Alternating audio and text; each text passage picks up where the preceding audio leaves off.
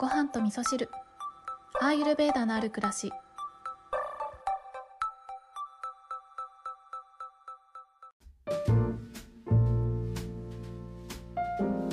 こんにちは。土井京子です。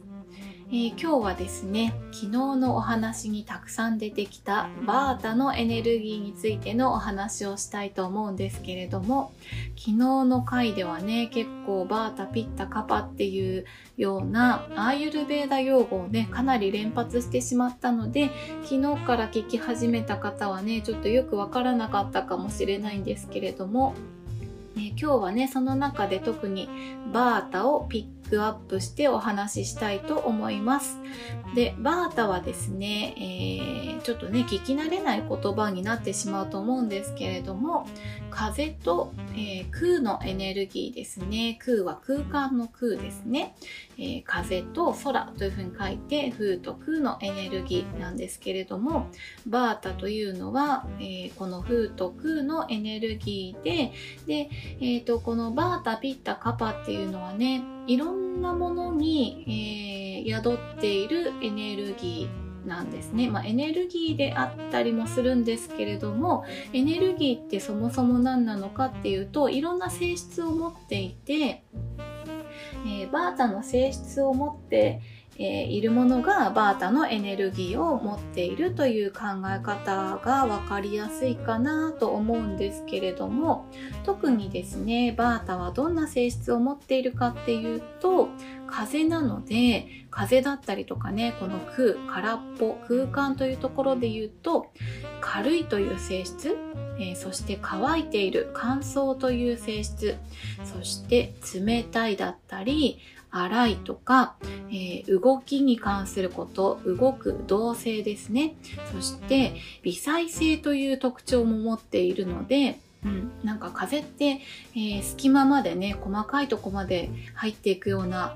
イメージがあると思うんですけど微細性というところがあるので私たちの体にはねちょっと神経質になるような敏感になるようなそんな影響も与えてくるエネルギーだったりするんですね。あとは乾燥するっていうところと連動していて硬いっていう性質もあったりします、まあ、こんな性質を持っているものがバータのエネルギーと関わってくるっていう考え方になるんですね。なので私たちの体体をケアしていく時に乾燥してるなとか冷たいなとか硬いなっていう体の部分があればその部分に今バータのエネルギーが高まってるよっていうことになるので、えー、バータを鎮静させてあげるようなケアをしていく。この乾燥とかね冷たいとかね硬いっていうことの反対の性質を与えてあげることで調整していってあげるってことをしていくんですよね、まあ、そんな特徴があるバータなんですけれども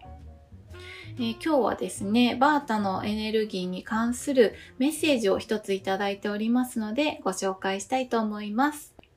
ごはみそネーム、ももさん。京子さん、お久しぶりです。はい、ももさんお久しぶりです。えー、先日、久しぶりに新幹線に乗り旅行をしました。早い乗り物に乗るとピッタが高まると聞いたので、はい、これね、バータの間違いかなと思うので訂正しておきますね。はい、早い乗り物に乗るとバータが高まると聞いたので、わざとゆっくり歩いたり、海辺でぼーっとしてみたりしました。自分の感覚的なものを取り戻すことができました。移動中、以前から何度か読んでいるももという童話を読み、以前、京子さんがボールペンを持つ動作を丁寧に行ってみたという話を思い出しました。童話に出てくる亀がゆっくり歩くほど早く進むというシーンがあるんです。アーユルベーダとは少しずれているかもしれませんが、時間の感じ方は自分の行動で変わってくるので不思議ですね。肌寒くなってきたので体調に気をつけてくださいね。引き続き毎朝聞かせていただきます。はい、こんなメッセージをいただきました。ももさんいつも聞いてくださってありがとうございます。本当にちょっとね、お久しぶりですよね。お元気ですかね。はい。で、ももさん旅行に行かれたんですね。いいですね。海辺でぼーっとするなんてすごくいい時間を過ごされましたね。で、そうですね。このメッセージにありましたけれども、アーユルベーダではですね、あの、歩くよりも速い速度で動くと体の中がバータが高まるよというふうに言われているので、えー、旅行に行ったりするとねすごく疲れが、えー、出てきたりすると思うんですけれどもバータの速いというね、えー、動きの性質が体に溜まることによってバータが高まってバータが高まると疲れが出てきたり、え疲れによってねいつも自分が、えもともとね弱い部分が不調を起こしやすくなったりとかっていうことがあるので旅行に行った際はですねぜひねももさんがってみたようなわざとゆっくり歩くとかっていうねこの動きとは反対の性質を与えてあげることによってバータを上手に調節してあげることができるんですね。でこのボールペンをね持つ動作をゆっくり行ってみたっていう私が以前どっかでねお話ししたんですね。そうあのー、えっ、ー、と普段からですね物を丁寧に扱うっていうことをする。まあ、丁寧に扱うためには、あの急いだりとかね、雑にするっていうことをすると丁寧に扱えないですよね。なので、丁寧な動きっていうのは、バータを鎮静させてあげることが、あの、無意識というか、あんまり意識しないでバータを鎮静させる効果があるので、普段から物を丁寧に扱うということをしていると、バータが高まりにくくて、それだけで不調が起こりにくいようなケアができるということがあるんですよね。で特にねバータっていうのはこの秋が深まってくるこの季節乾燥が高まってくる乾燥してくるこの季節っていうのはアーユルベーダではバータが高まってくる季節というふうに言われているのでえー、こうやってね、何か物を扱う時に丁寧に扱うとか、わざとゆっくり歩くとかね、えー、何かを持ち上げる時にはゆっくり丁寧に持ち上げるとか、ノートパソコン開く時にはゆっくり丁寧に開くとかね、そんな風に丁寧に丁寧に動作を行っていくと、このバータが高まってくる秋の不調というのをね、それだけで、えー、抑えられるんじゃないかと思うので、私もね、ももさんのメッセージを読んで改めて丁寧な行動をしたいなというふうに思いました。はい。で、ももさんのメッセージの中に、童話のもものお話のことが書いてありますけれども、私はね、この童話のももは以前、子供の頃ですね、うん、映画で見たんですよ、最初。で、映画で見て面白くってでその後本を読むっていうことをしたんですけど私の中ではちょっとうろ覚えなところがあるのでまた改めてねもも見たいな読みたいなというふうに思いました。でこのね童話の中に出てくる亀がゆっくり歩くほど早く進むってなんかすごく深そうな、えー、言葉だったりしますよね。うんどんな風に皆さん感じられますかね？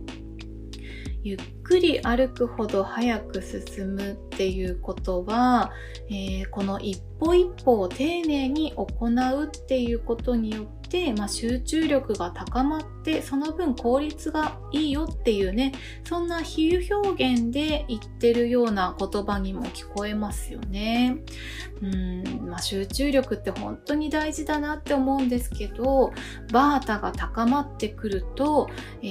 ー、気持ちがねあっちこっちに向いてしまうというね気持ちが散漫になってしまうという特徴もあるのでバータを鎮静させることによって集中力も高まるということがあるので何かをね集中して行いたいなって思った時にはなるべく丁寧に行うと実はそれが、えー、急がば回れじゃないですけれどもゆっくりゆっくりやることによって効率よく、えー、スムーズに行うことができるということがあるんですよねちょっと亀さんそんな意味で言ってるのかななんていうふうにも思いました。